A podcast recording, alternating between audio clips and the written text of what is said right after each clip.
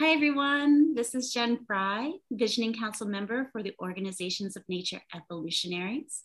And I want to thank you so much for joining us today. Uh, this is our Becoming a Nature Evolutionary teleseminar series, where we delve deeply into what it means to be a nature evolutionary through dynamic explorations into raising, um, into consciousness raising that is at the core of one's vision of a world where people and nature are co creative partners and all life has the right to thrive. I want to thank our members and donors who are making today's teleseminar possible. And, um, and I want to again welcome you to today's teleseminar, Healing and Evolving with Plant and Gem Essences with David Dalton. So David is the founder of Delta Gardens, which has been dedicated to flower essence production, research, clinical practice, and education since the mid 1980s. I first learned about David, I would say probably about 14, maybe 15 years ago, uh, through Kate Gilday, actually, who we've had on our series before. And, um, and I heard that he was doing remarkable things with Lyme disease. So I would go on to David's website and check him out and my shopping cart would be a little full. And so i would not buy a single thing and i'd get overwhelmed and leave. And i did that dance for years until finally in 2010 he was offering um, a practitioner with Dave, with kate gilday. And so i got to study with david and kate and he completely changed my life. And ever since then i've been so excited anytime i get to have a time to learn from him or hear from him. Um, so i'm glad that you get to join us today and witness and witness his magic and wisdom. Um, David also, besides uh, his work at Delta Gardens, he has the book, he's the author of Stars of the Meadow, which is a really beautiful book on flower essences. And um, through his work, he has realized two important truths. One is that partnership with nature is essential in creating high quality essences in addition to affecting the mind and the emotions, flower essences can have a profound effect on the health of the body. So, my great pleasure to welcome you, David. Thank you for being here today. Thank you. Thank you. Thanks for inviting me. Mm. So, how about we start, David? You want to explain what flower essences are for our listeners in case there are some who don't know what they are, or gem essences? I think this definition will likely change over the years and the decades as we change. I think when Dr. Bach made an essence, a flower essence was something that could alter the personality and, in addition, mm, affect the physical body, improve the health of the physical body. His great contribution was that it was the sole purpose, the purpose of the soul comes into the world for something, and the personality takes it in a different direction. And the tension between those two things is what causes illness. I think it's good to begin any talk about what a flower essence is with Dr. Bach's work, because I don't think people understood what he meant back then. The personality. One time I said to someone, said, What do you think is the cause of illness? I said, The personality. And she laughed. The personality. That's the thing that you write in the yearbook. You have a good one or a bad one. the personality and the ego and this assembly of things that we put together is that we call ourselves is not always aligned with the soul purpose. And so that tension is so what a flower essence is to to Bach was something that helped put the, the personality and the soul purpose together. So, a flower essence um, is an agent, it's something that we're able to capture, and capture is a good word, it's something that lives in another dimension and we can bring it into this dimension. That whole process of, you know, sun infusion is something that takes a vibration. We look at a flower and we don't think like vibration, we think, oh, pretty, not pretty. Smells good, doesn't smell good. But each one of these has a capacity to align with some part of the human psyche. And so some of them, you know, uplift and some of them release and some of them bring things up in us that we don't want to see. So I'd just say a flower essence as simple as possible. I've seen so many definitions and they're all right and they're all wrong. It's an agent. It's something that comes to us in, we can put it in a form, which is great. And we can take it, you know, put it in a bottle and take the drops and we can feel its effect. Remember when I was in Uganda, I had a, I did a flower adventure journey in Uganda looking for Uganda flower essences. And I had a driver named Leopold, and he said to me, David, how you know that there's something in there? When I explained what these things were. And I said, Well, you don't until you take one and you feel and you observe and you notice and you kind of keep track of do a little research on what's what the changes are, you see that they are agents for change, and the change. This one of the things they teach us is the alignment of certain parts of the psyche with the change process. Anyway, that's a lot about what is a flower essence, and I hope it's not too obtuse. No. Little things in a bottle that make you feel a certain way. Right. Well, and just for clarity's sake, there's not actually any physical substance of the flower in the flower essence, correct? Like on the dosage bottle. There may be traces that we can't detect with instruments that detect physical things. Mm-hmm. But even the word physical kind of changes when you start making a flower. There is a little bit of the substance, of course, you know, from the interaction of the sun and the water that gets transmitted. But but the microscopic amounts um, make us say that there's no physical substance, but there, there's sometimes something. Right. There's something right. on the physical level. Right. Thank you, Dave. Right. Um, so how do you know uh, how to work with it? What an essence is good for, or what a certain flower is good for? That's a really good question. That's probably the fundamental question that we've kind of considered um, for years.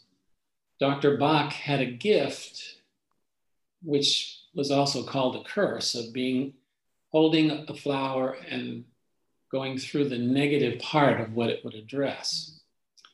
Um, and he, you know, died in his 50s some people say it was the stress of you know producing the essences and other people say it's other things but so the investigation process starts with um, some observation we look at all of the different parts of the flower and how it grows and what it might do herbally and where it grows and the structure and the number of petals we look at all of those things and they give us clues we also use our intuition we have, you know, hmm, three, two, three people on the staff that are highly intuitive, and we all kind of compare.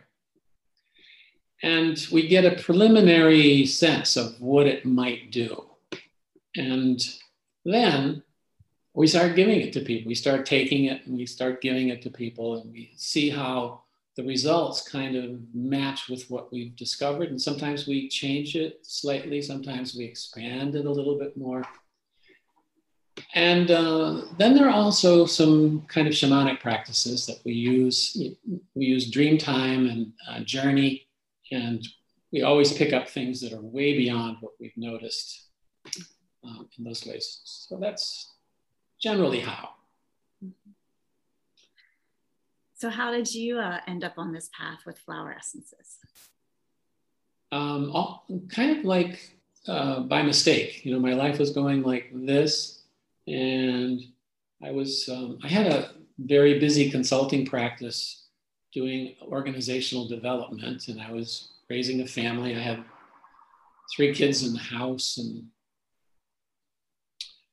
um, and I started a a garden, a very large garden in between backyards. I found about a quarter acre and just got bit with this need to grow things and And as I was doing that, I was learning about flower essences. There were Perelandra was just kind of coming onto the scene. Flower Essence Society was just becoming more public and, and marketing and offering classes. So um, a couple of things happened. And one was uh, I started hearing um, sounds and voices when I would go near certain plants. And so sometimes it would be music, and sometimes it would be something like a radio station that wasn't quite on, and sometimes there were there was some very audible words, as if there was somebody right next to me um, saying. So, so those were a little bit disturbing, and uh, I made the mistake of telling my ex-wife, you know, what was going on, and she told me that I needed to see a shrink.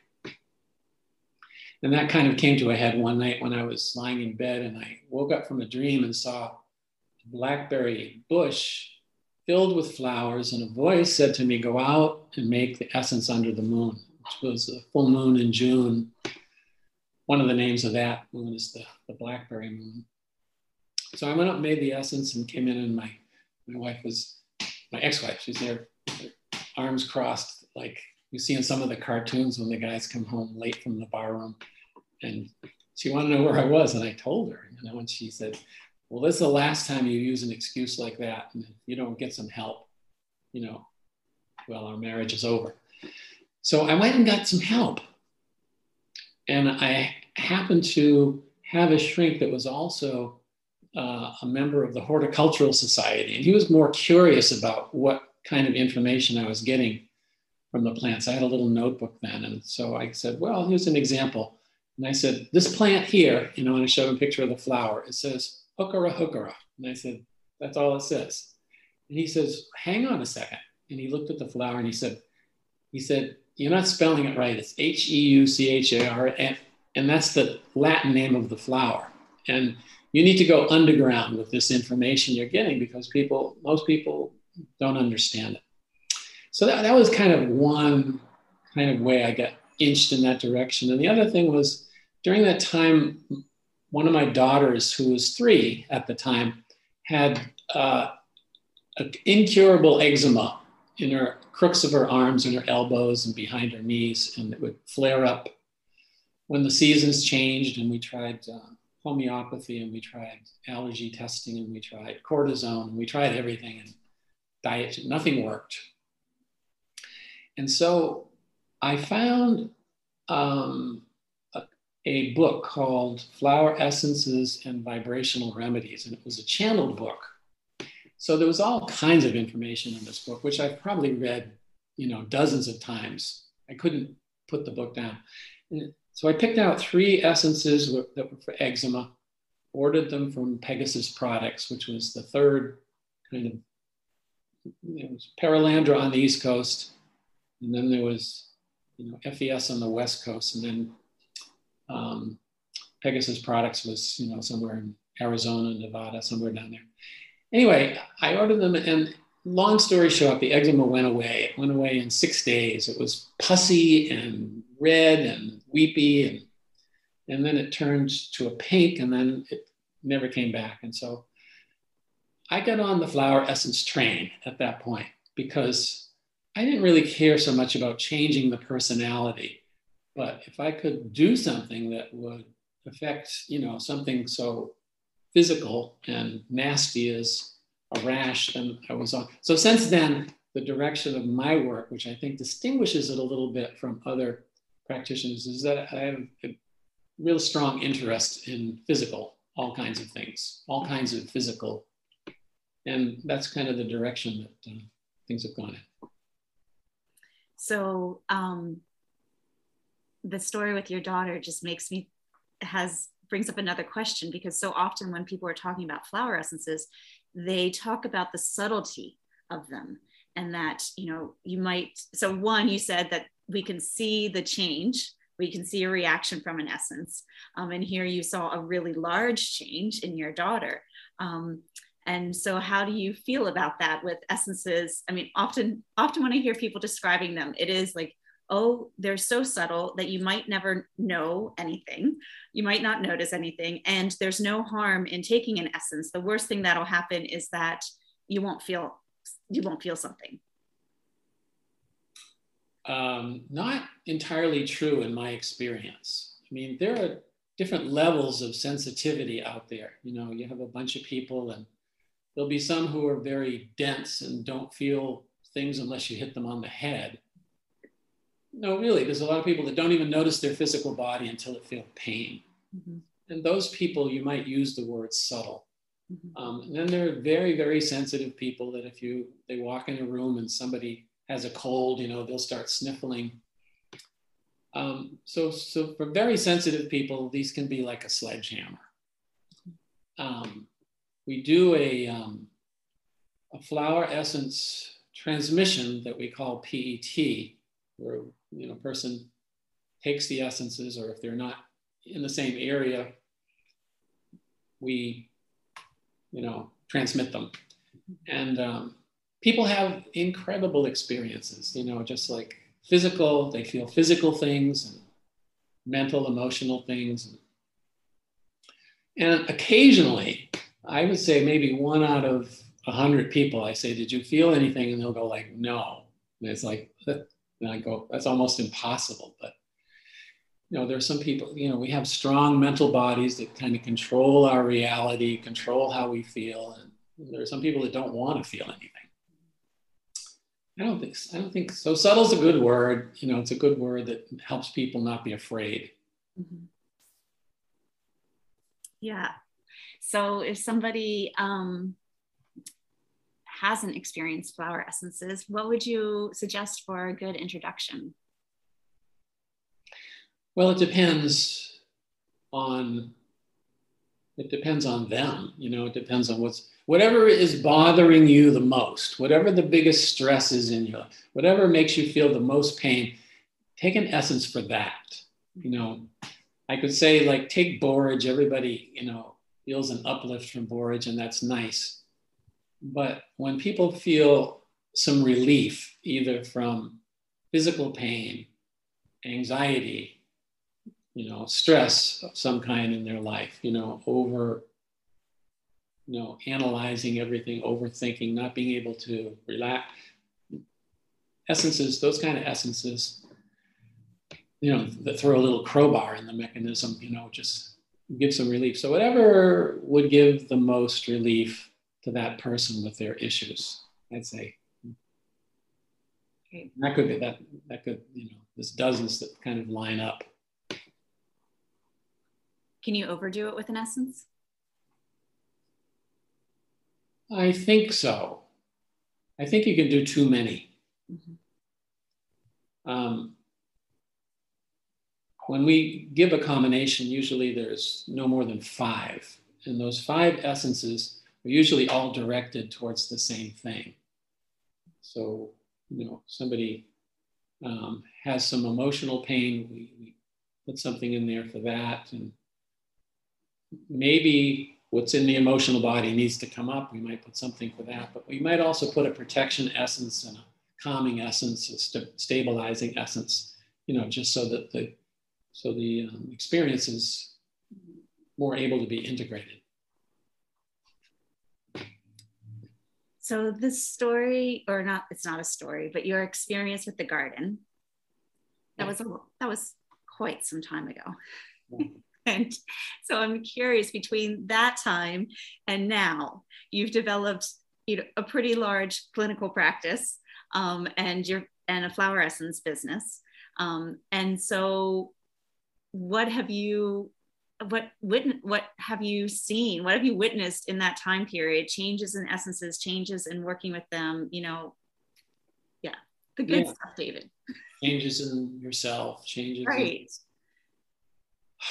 well sometimes i look at i look around at you know our offices and essences and i, I wonder like how did this all happen? You know i had no intention at first my um, you know my feeling is like somebody threw me down a flight of stairs and then here i am you know when I heard, however, when I heard about flower essences, it was, you ever see those cartoons where someone puts a trash can over somebody and hits it and then they take it out and the person's shaking like that? Yeah. Well, that's how it was for me. It was the first time in my life that I felt like, oh, this is something I'd really like to do. So what's changed is I can remember starting off with, I don't know, eight essences that I had made, 12 essences that I called the emergence kit. And I brought them to California when I did the, the FES training in 90 or 91. That was all I had. And I relied on the Bach essences and FES essences and then slowly built. And um, so as I, as I built, more happens, more happens. I guess that's how I can say, you know, the more that you put into this, the more comes to you to do. And so there were different types of essences, different um, different um, essences for different things, different things. So somewhere along the way, when you see and work with so many essences, you start seeing patterns. And, and one of the great things for me was uh, starting to see things like, well, all lilies have six petals. Chakra two has six petals. Chakra two is connected to the emotional body, to the pelvic area. When I looked at all of the lilies that were offered from all of the companies, they were, they were all related to one of those things, one of those things. And so, so um, I remember then developing a set of lilies you know, which I knew beforehand would be for, had something to do with the emotional body with chakra two. And so, so that, then kind of the work began to be more, um, more targeted, you know, to different things. So if someone had pelvic issues, you know, I would draw on those essences. And um, it was the same with other things like daisies, you go up a chakra, and, and daisies are all for integration and for identity. Um, the other thing that happened is in my, I, I think having a clinical practice, you know, and so seeing 20 or so people a week, year after year, month after month, year after year, you know, so I kind of calculated that I've done close to 40,000 flower essence sessions Wow. Um, you start seeing relationships between uh, the emotional and the physical. So instead of, you know, Bach's paradigm, mm-hmm. you know, which was all about soul purpose, you could actually see, you know, mm, the relationship in a flower between the physical body and the emotions. Yeah. So for so for instance, you know, I, I started seeing that uh, so blackberry lily is one of the early essences we made. And so if there's been some um, physical or sexual abuse in the past, then that essence almost always comes up. So if somebody, and there's usually some kind of pelvic disturbances. So I began seeing like, okay, there's a pelvic disturbance and there's there's something from the past, and then there's something in the personality. And so I guess I guess I'd just say I've gotten better, you know, at, you know, at, at seeing, um, seeing what's underneath, seeing what's underneath it. This this work will never be like, um, well, what do you have? People still ask, what do you have for, you know, arthritis? What do you have for, you know, I have um, gas, you know. Mm-hmm. So the, the picture just gets bigger and bigger and bigger. So, can you say more about that? Because um, that is a common thing of people wanting to go to flower essences, kind of like going to aspirin for a headache. Um, yeah, it just doesn't, it just, whatever is wrong isn't the thing that's wrong. That's a, that's good. So, I should write that down. Whatever is wrong isn't the thing that's wrong. There is something wrong in the present and that thing that's wrong if it's come to the surface has has been underneath for a long time mm-hmm.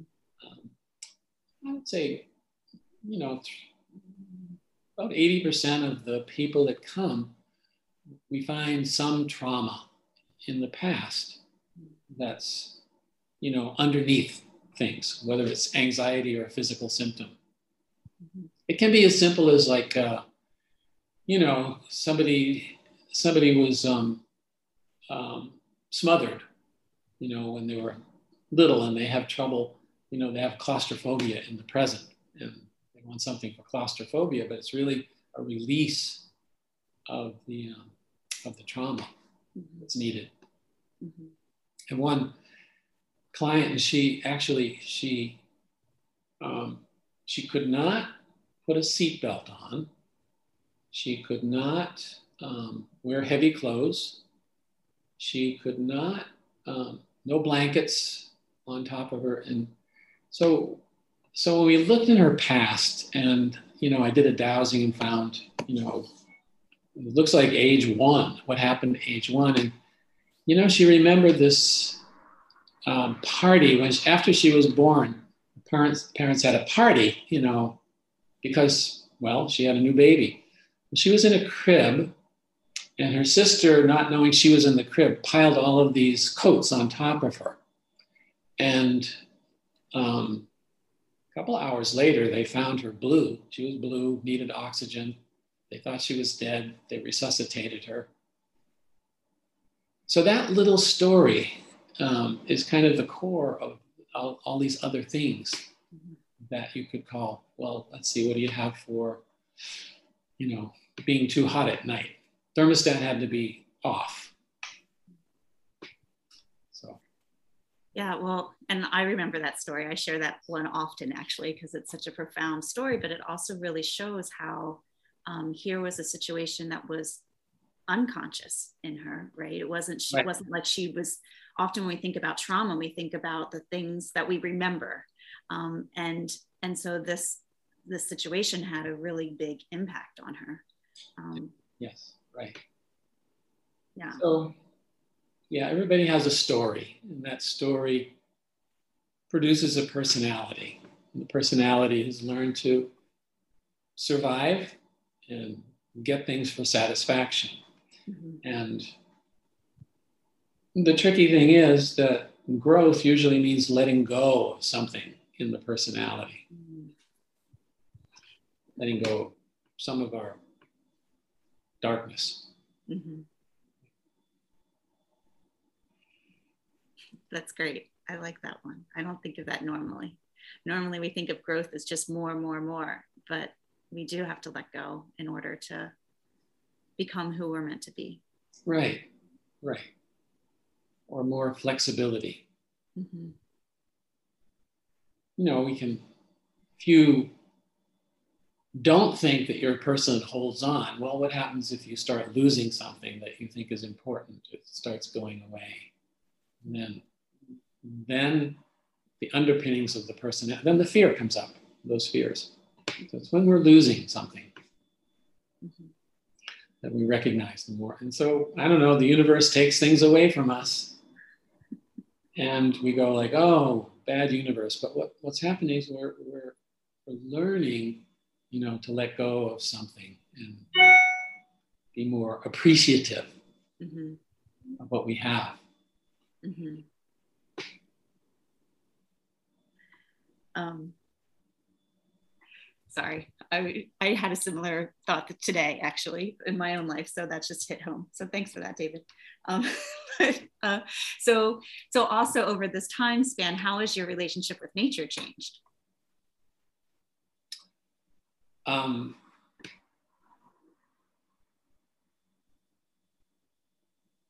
i think at the beginning i looked at flowers as something um, like you look at in a in a lab, something to inspect.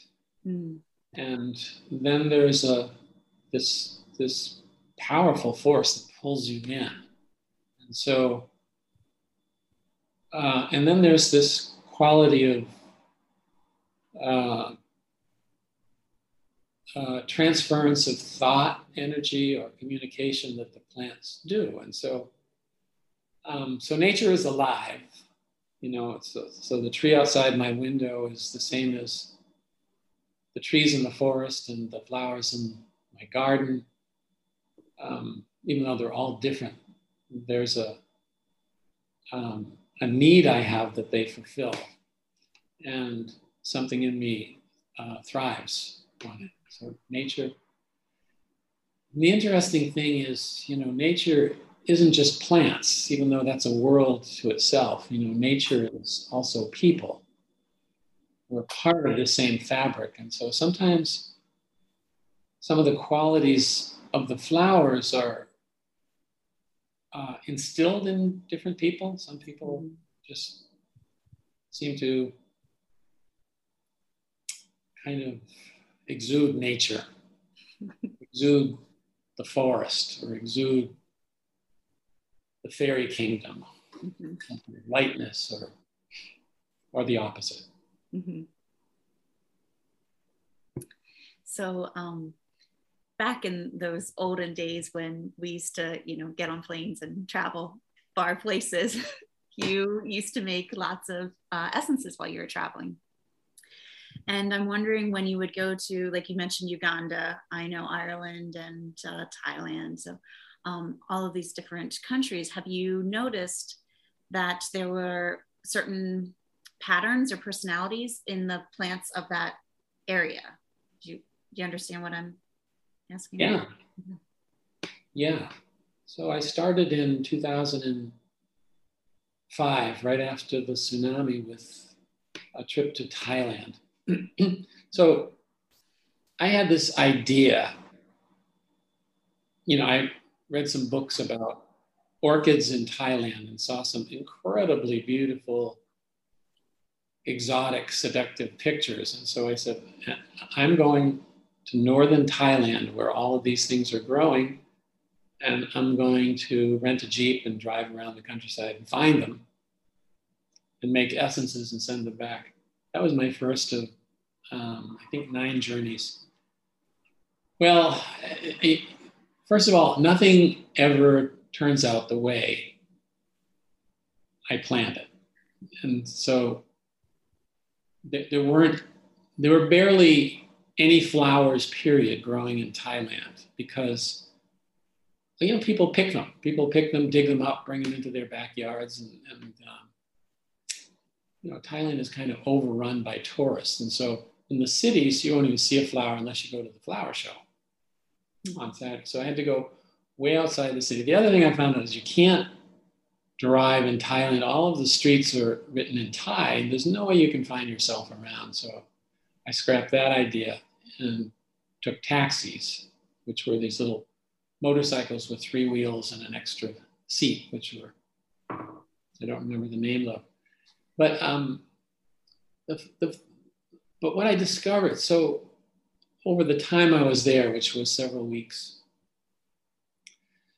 was more about Thailand and the Thai people and how fervent their um, relation to Buddhism is. And um, so when I brought the flowers back, I found that same kind of imprint in the flowers, you know, this whole kind of fervency in Buddhism in the flowers. Um, so then the question was like, what what kind of imprint does each one of these countries have? Mm-hmm.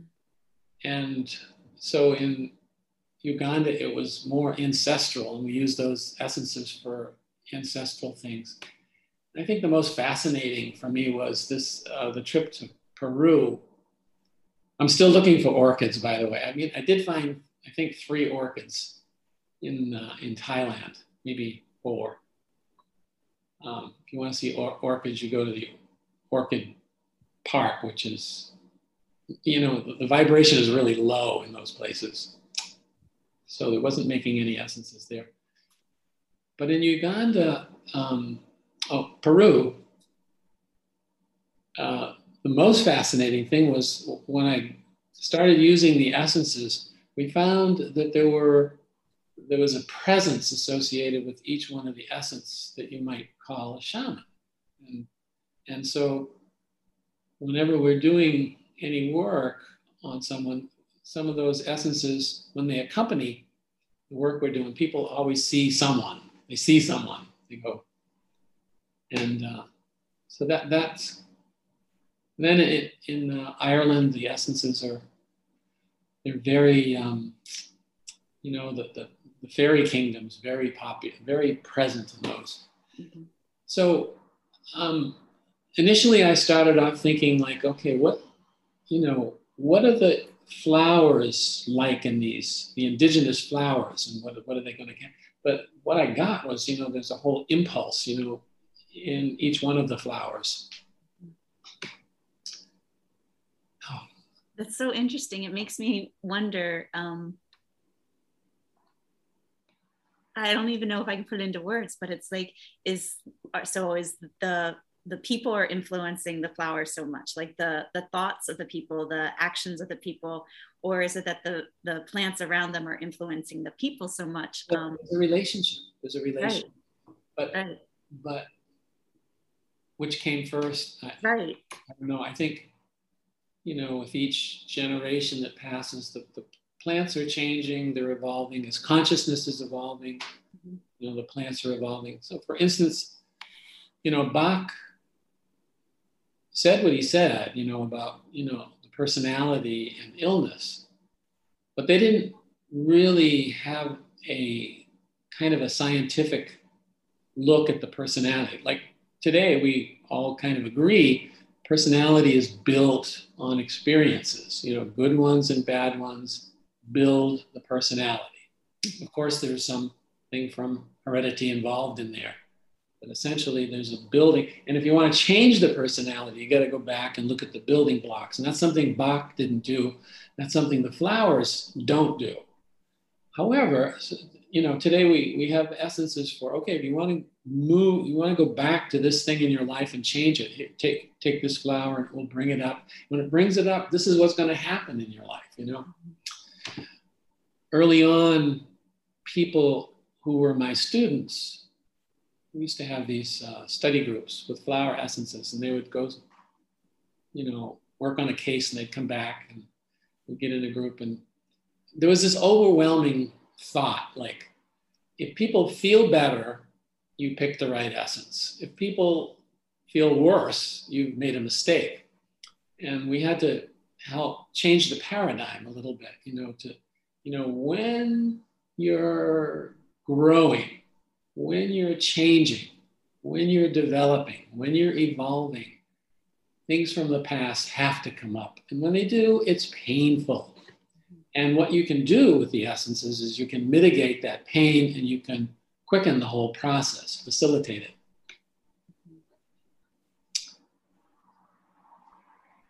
Let's see, did I answer your question? I'm not even sure well i don't know that you do. It's just something i'm pondering you know it's but i think you're right. It is about the relationship of nature. Um, relationship it, it's the so so i don't know fast forward 50 years from now the vibrations of the plants will be different. The vibrations right. of consciousness will be different. Mm-hmm. there'll be a, a, relationship between those 2 mm-hmm. yeah. What what came first? I don't know. I mean, the trees were here a long time before we were. Right. You know, we've been here hundreds of thousands. I don't know, maybe we got uh, eight million years for like trees, and then maybe some thousand for humans. Right. So what were they doing? They had a vibration, and people arriving, I think, were able to draw from, from that. Mm-hmm.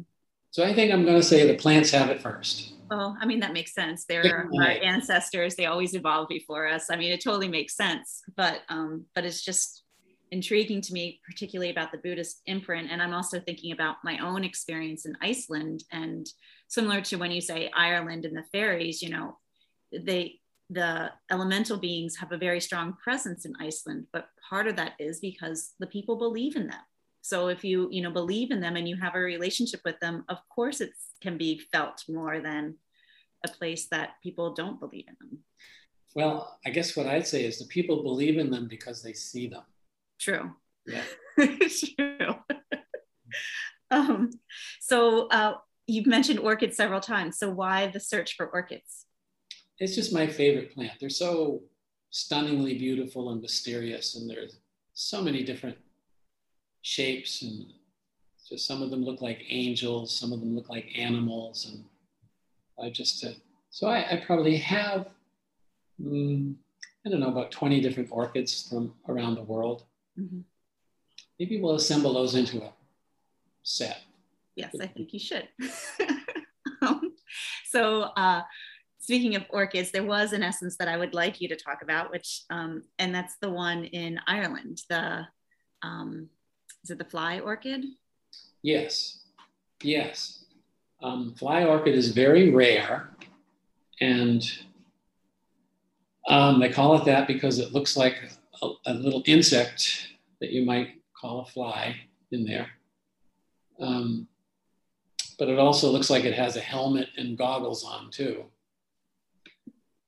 Um, so I was traveling with um, Kate Gilday and Don Babineau, and Don, who can find anything, found after th- going there three times, he found the fly orchid. You know, we were ecstatic. And we made the orchid, and you know, sometimes um, these essences sit around because there are so many of them. You know, like I think the Ireland set it sat there for ten years before I started working with it.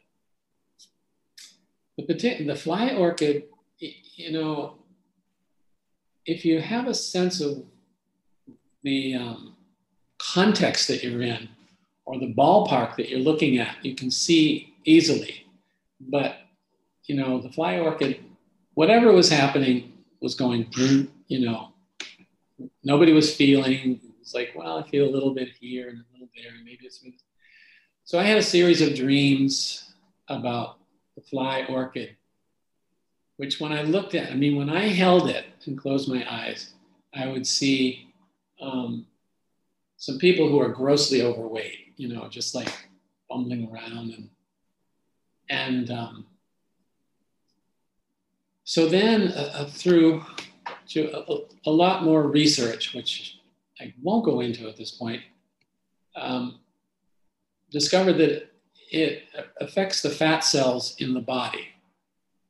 And think about the sumo wrestlers and those people who are, if you Google the goddess of Malta, you'll see a very large woman, you know, on her side. And she was worshiped as the goddess of plenty.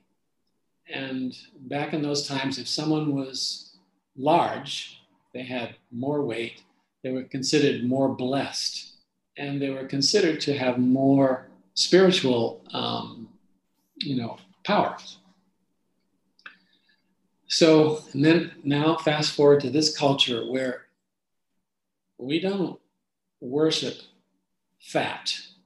We are afraid of fat. I mean, it's kind of taken us a long time from the cholesterol, don't eat fat, to like get to some balance about it. Well, your body needs a certain amount of fat for a bunch of things.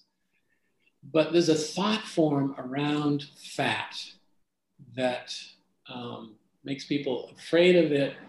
And because of that, there's a block in the psyche where the fat is not used as it's um, meant to be used. And that's as, you know, this, the system, when it needs to be healed, can draw on that, those fat cells for energy. They contain a more condensed kind of energy that can be released.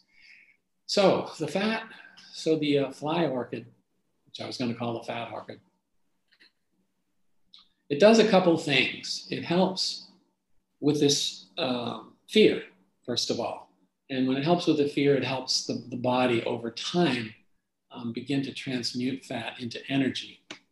So we give it to people who have issues that are mental, emotional uh, about it. And uh, someone is enjoys being the size they are, then they have no need for it.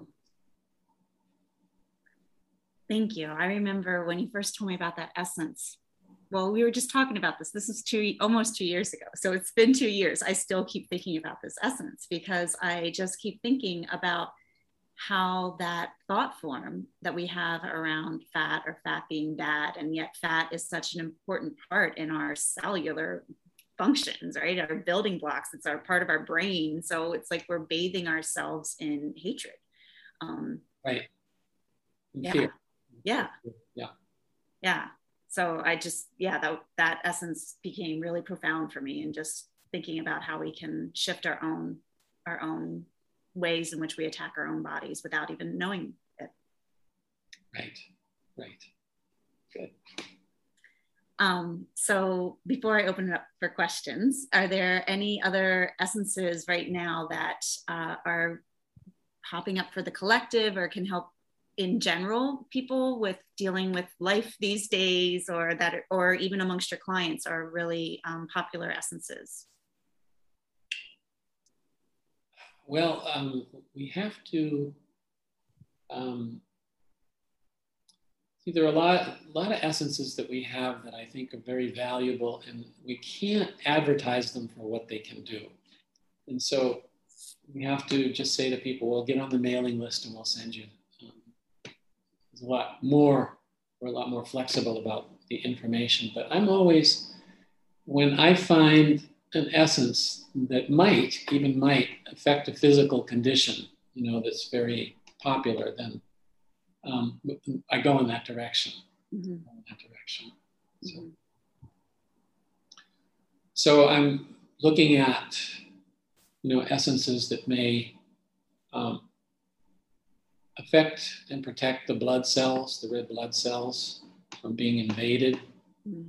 um, by outside viruses, etc. Mm-hmm.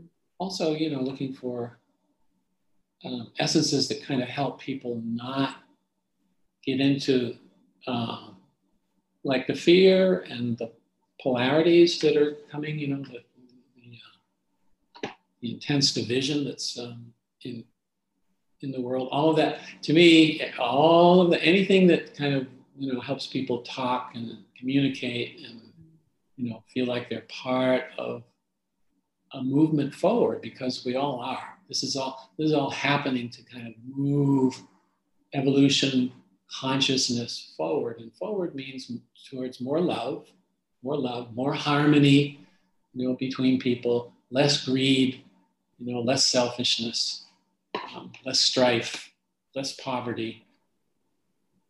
Mm. So, I don't know, that was a little vague, but that's my answer. that's okay. I did the thing that, you know, we just said is not a good thing to think about an essence for any particular issue or whatever. But um, I was just curious about helping yeah, with those are the directions that we're going in. Try to just, yeah. we respond, we're I don't know, the button of consciousness is what moves things for us. We, will never have, you know, a single set of essences that are for everything. We're always right. exploring. Sometimes I think, well, we have too many now. You know, things are, there are new issues coming mm-hmm. up, and uh, we need new either combinations of old things or mm-hmm. new flowers. There yeah. are thousands and thousands of flowers Yes, there are. That's one of the beauties of this work is that you're never bored and you're never done. No, not bored and I'm not done yet. I'm not done yet. um, so if anybody has a question for David, um, I see there's some already in the chat box here, so I'll ask, but also feel free to um, raise your hand or put in the chat box. So one is about shelf life for essences. Um, well, for uh, a mother essence. Um, well, we didn't talk about those differences. So, do you want to explain that real quick? Yeah. Uh, the mother essence is the essence that you make in the garden. You know, it has the, the water, the potentized water mixed with brandy. We use four ounce bottles for those, dropper bottles. The stock bottle is the one you buy at the store. You know, it's like you know, that you pay money for. And then there's a dosage level if you combine five of these and put a few drops in, a, in a, another bottle. That's called the dosage or the treatment bottle. so the mother essences just seem to last for years and years and years. And um, I have some from the 80s. You know, we test them regularly, and um, we have some technology to potentize them if they get a little weak. Um, the stock bottles, if you take care of them, that means keep them, they mostly like a cool place, but not a cold place like the refrigerator. They like someplace cool. If they're in a warm place, what happens is the, um, well, the brandy in it starts to emulsify and starts to deplete and you know, goes down. And I think that affects the potency of them. Um, on the other hand, you know, I found a set of essences in someone's attic that had been there for five years and they were all still fine. They were still fine, including, you know, the brandy level. But just take care of them. I will say, if you are storing them someplace, don't put anything like incense or essential oils in with them because they'll absorb the um, they'll absorb the smell and the taste of the incense, and so you taste something, you'll taste incense too, which is strange. Yes, I have a set from I don't know 15 years ago from Deb Soule that uh, it was when I was living in tents, and so there was essential oils in there, and they all taste like clove essential oil. Yeah. uh, the other thing is, it, you know, we have oh, you know, open a cabinet and there are dozens, maybe hundreds of bottles there, and we always feel like this cold air coming out. So there's something about them that generates some coolness too. Mm-hmm. Yeah. Don't put them in the sun. Don't put them near the radiator. Don't leave them in your car when it's a hot day and they'll be fine for years and years. Exact shelf life, I think. No.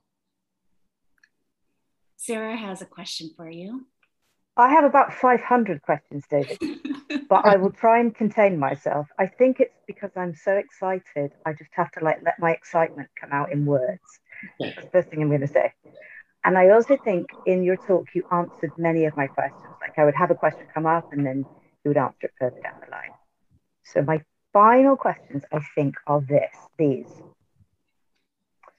Are you noticing that there's a provenance, what I call a provenance to essences, meaning if you get orchid, a particular orchid from Taiwan, and then you get uh, the same species, uh, genus and species from Ireland, you've got two different signatures or two different medicines?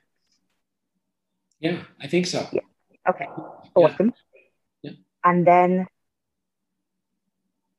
are you finding also that some, I'm scanning my notes, are you finding that some are redundant? You were saying there's so many, and that's what I find. You know, I'm like, oh, are you finding that some are redundant in in ways that, that that low that word sounds loaded, but they kind of they have no purpose for the 2021 era that we're in or something. And tagged onto that, do you upgrade your essences? So the essence you made yesterday of dandelion um, will not necessarily be useful for dandelion. You know, you're going to make dandelion 2021, basically. Are you finding that too?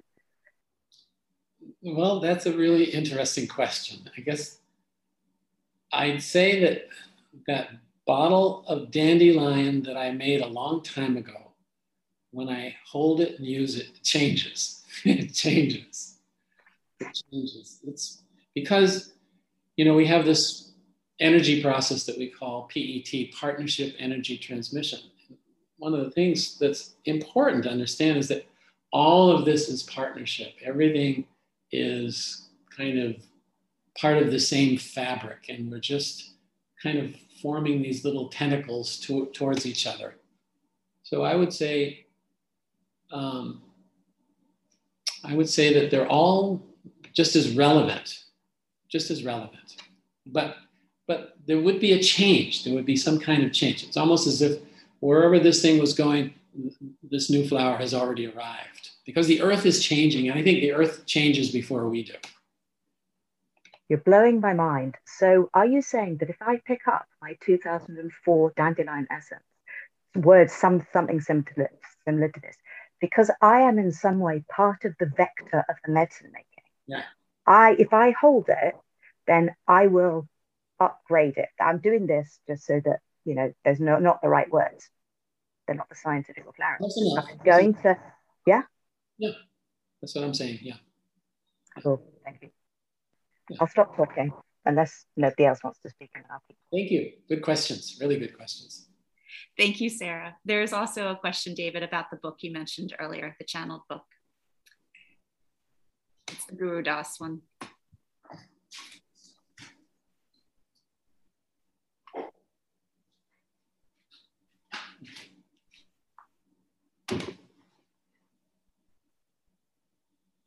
Flower Essences and Vibrational Remedies by Gurudas. Um, there are over, over 100 essences that, that are have some channeled information that's so valuable. There's a great story about how this book came to be, which we'll save for another time. But um, um, I, not everything in there do I understand, nor when I've use the essences, do they perform the same way as it's written in here? But there's a lot that have. Well, and there's also the um, the gem essence books too, which we didn't even talk about gem essences. Um, but right. there, yeah, there's a series of I think two books. Right. Gem essences. Yeah. Yeah. So I'm in the middle of writing a book for inner traditions that starts with Bach and ends with four flower adventures, you know, in Uganda, Thailand, um, Peru, and Honduras. So it's a kind of like a, know, that was then and what's happened between then and now and how we understand and use essences difference and then and the flower adventures. Exciting. When's that due out? Yeah. Um, well, I'm writing it now, so after I'm done. okay. So um, another question of, can you make essences from other parts of plants? Yeah, but will they be the same as the flowers? Probably not. Probably not, because that flower is kind of an expression of something the roots are an expression of something else. So I think you can make essences from all parts. I, one student's making essences from tree bark right now. They won't be the same, but you can make essences from anything. Anything. Everything has a vibration. Great. So one other question I wanted to ask because you in my experience, you teach this a little differently than most. And Sarah actually kind of hit on that. And that's about the person making the essence. Um, I know that many places talk about um, trying to remove any interaction between the person and the essence. So could you talk a little about that, please? I, I hope it doesn't come to that, you know, where they have some kind of conveyor belt, you know, and everything is done by machine because you will you'll lose uh, the most important imprint, which is that that relationship imprint you know, people making essences are people who are called to make essences. It's part of why you're here. You know, if you're here and you're thinking or you've made an essence, you're supposed to be doing that. Not everybody, you look around, there won't, there's not a lot of people doing this. There are a lot more doing it than there were like 30 years ago when I started. So, did I answer? Or did I just yeah. Well, I mean, I think I the point is that you can't remove yourself, right? That would, you're part you're part of the process. I don't know who came up with this idea that you should remove yourself or or even that you should be in a good mood. You know, so uh, imagine this. Like one time I went out and made an essence of um, black currant. Mm-hmm. And when I came to get it, there was a dead bee in it, so I threw it out. So the next year, when it bloomed, I did the same thing, and there were two dead bees in it, and I threw it out. And the third year, I went, oh, geez, there's a dead bee. You know, I'm. So the imprint of the essence is around, you know, fears related to death. And um, I kind of got it. And so if someone's in a bad mood, consider that the essences that you're going to make might have something to do with that. Mm-hmm. So relate it's all about relationship. Mm-hmm. Relationship, relationship. Don't remove yourself. It's impossible. well, just well, you can try, but I, I think right. that yes, it's just just just bring your joy and your curiosity and your love and your awareness. Bring all of those things there, and you, you come back with something you know that's priceless. Well, and I think that's also important when you're looking to purchase essences that the that you resonate with the people who are making them um, because you know i have many of my students well, and myself included there are places companies that are really reputable that don't resonate um, and so i don't work with those essences right i think there has to be some vital energy flowing through the, the place so people you know some people make a bunch of essences and they put them online, and that's the end of their. By, actually, some of them use other essence, other people's essences to do this. Then make combinations.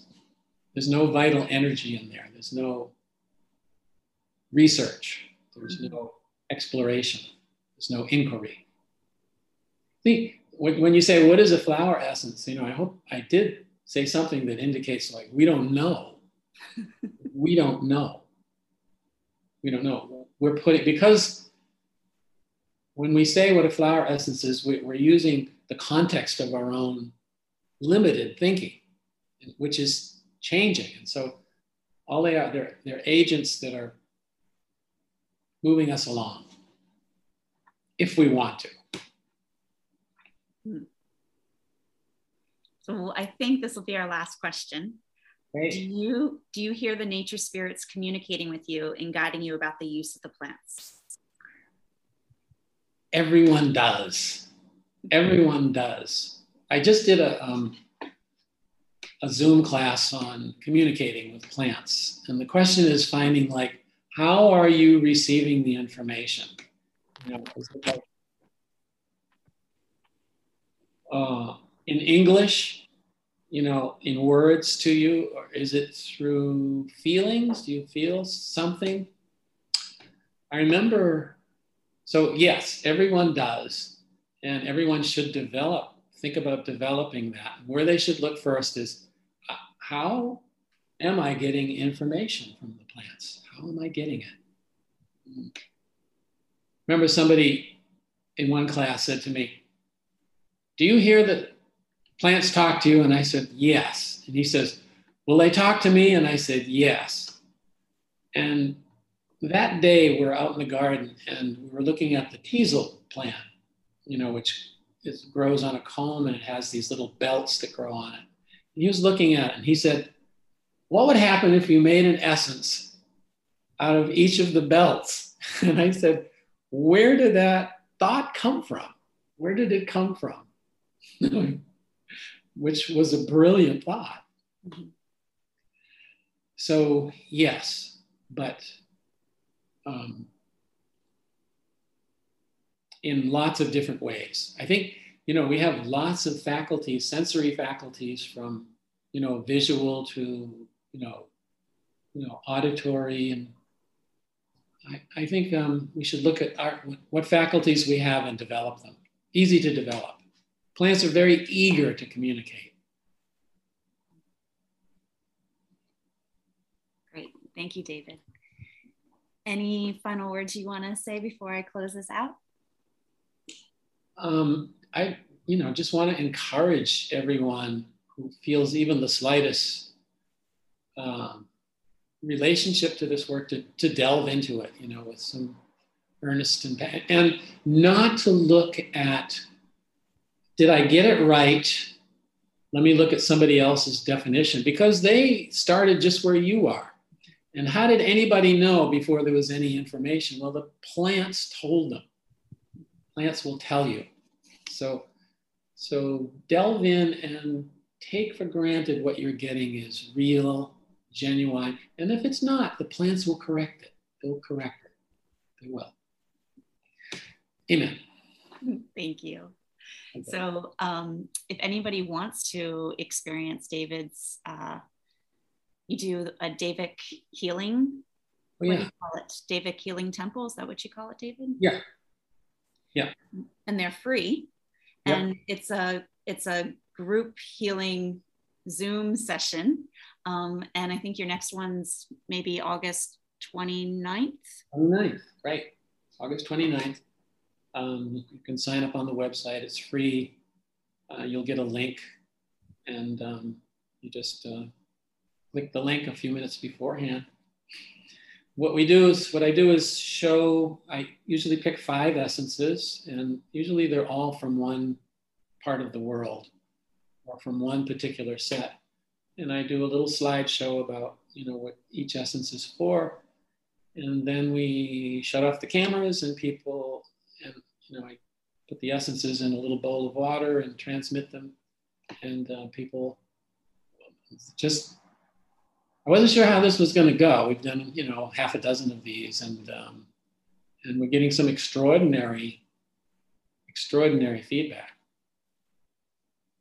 We joined a couple of them, and maybe I don't know. It wasn't the first month you offered it, maybe February or March, mm-hmm. and it just you know, I've been doing this work for not as long as you, obviously, but for a while. And it still just amazed me that the essences that you picked were perfect for what I was experiencing um, and what issues I was like, oh, I need help on this. And those were essences you brought, which, you know, was amazing.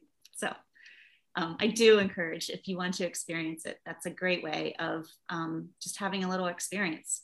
And also, if anybody wants to learn more about his um, partnership energetic transmission that he talked about, you have a class coming up, another Zoom class coming up in September, I believe. Yes, it's a two session class where we show both how to, um, somebody comes with symptoms, you know, just to do some uh, dowsing or kinesiology to figure out what's behind them, and then, um, you know, how to, how to actually do the transmission.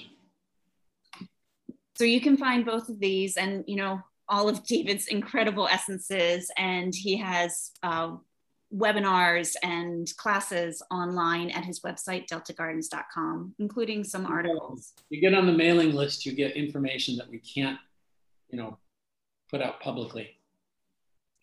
And and they're great newsletters. So um so i do recommend that but again that's deltagardens.com Amen so um, I again want to thank you, of course, David, always thank you.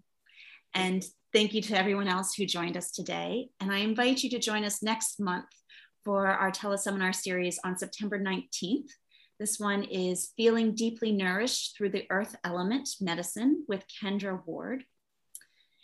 You'll be able to find this recording as well as all of our other teleseminar recordings on our own website, natureevolutionaries.com as well as on Spotify and Apple iTunes.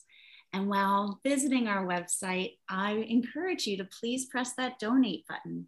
Your donations help us to continue to do our work of creating educational opportunities and listening and to and building relationships with the living earth.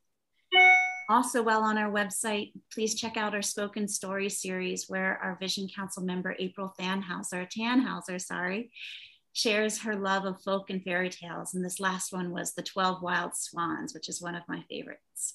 Um, so again, until next time, I really do encourage you, as David said, to, you know, go have some experiences with the flowers and nature and um, go lighten your heart. The plants are there to help us and just see what you hear, see what you experience. So thank you, everyone. Thanks for joining us today.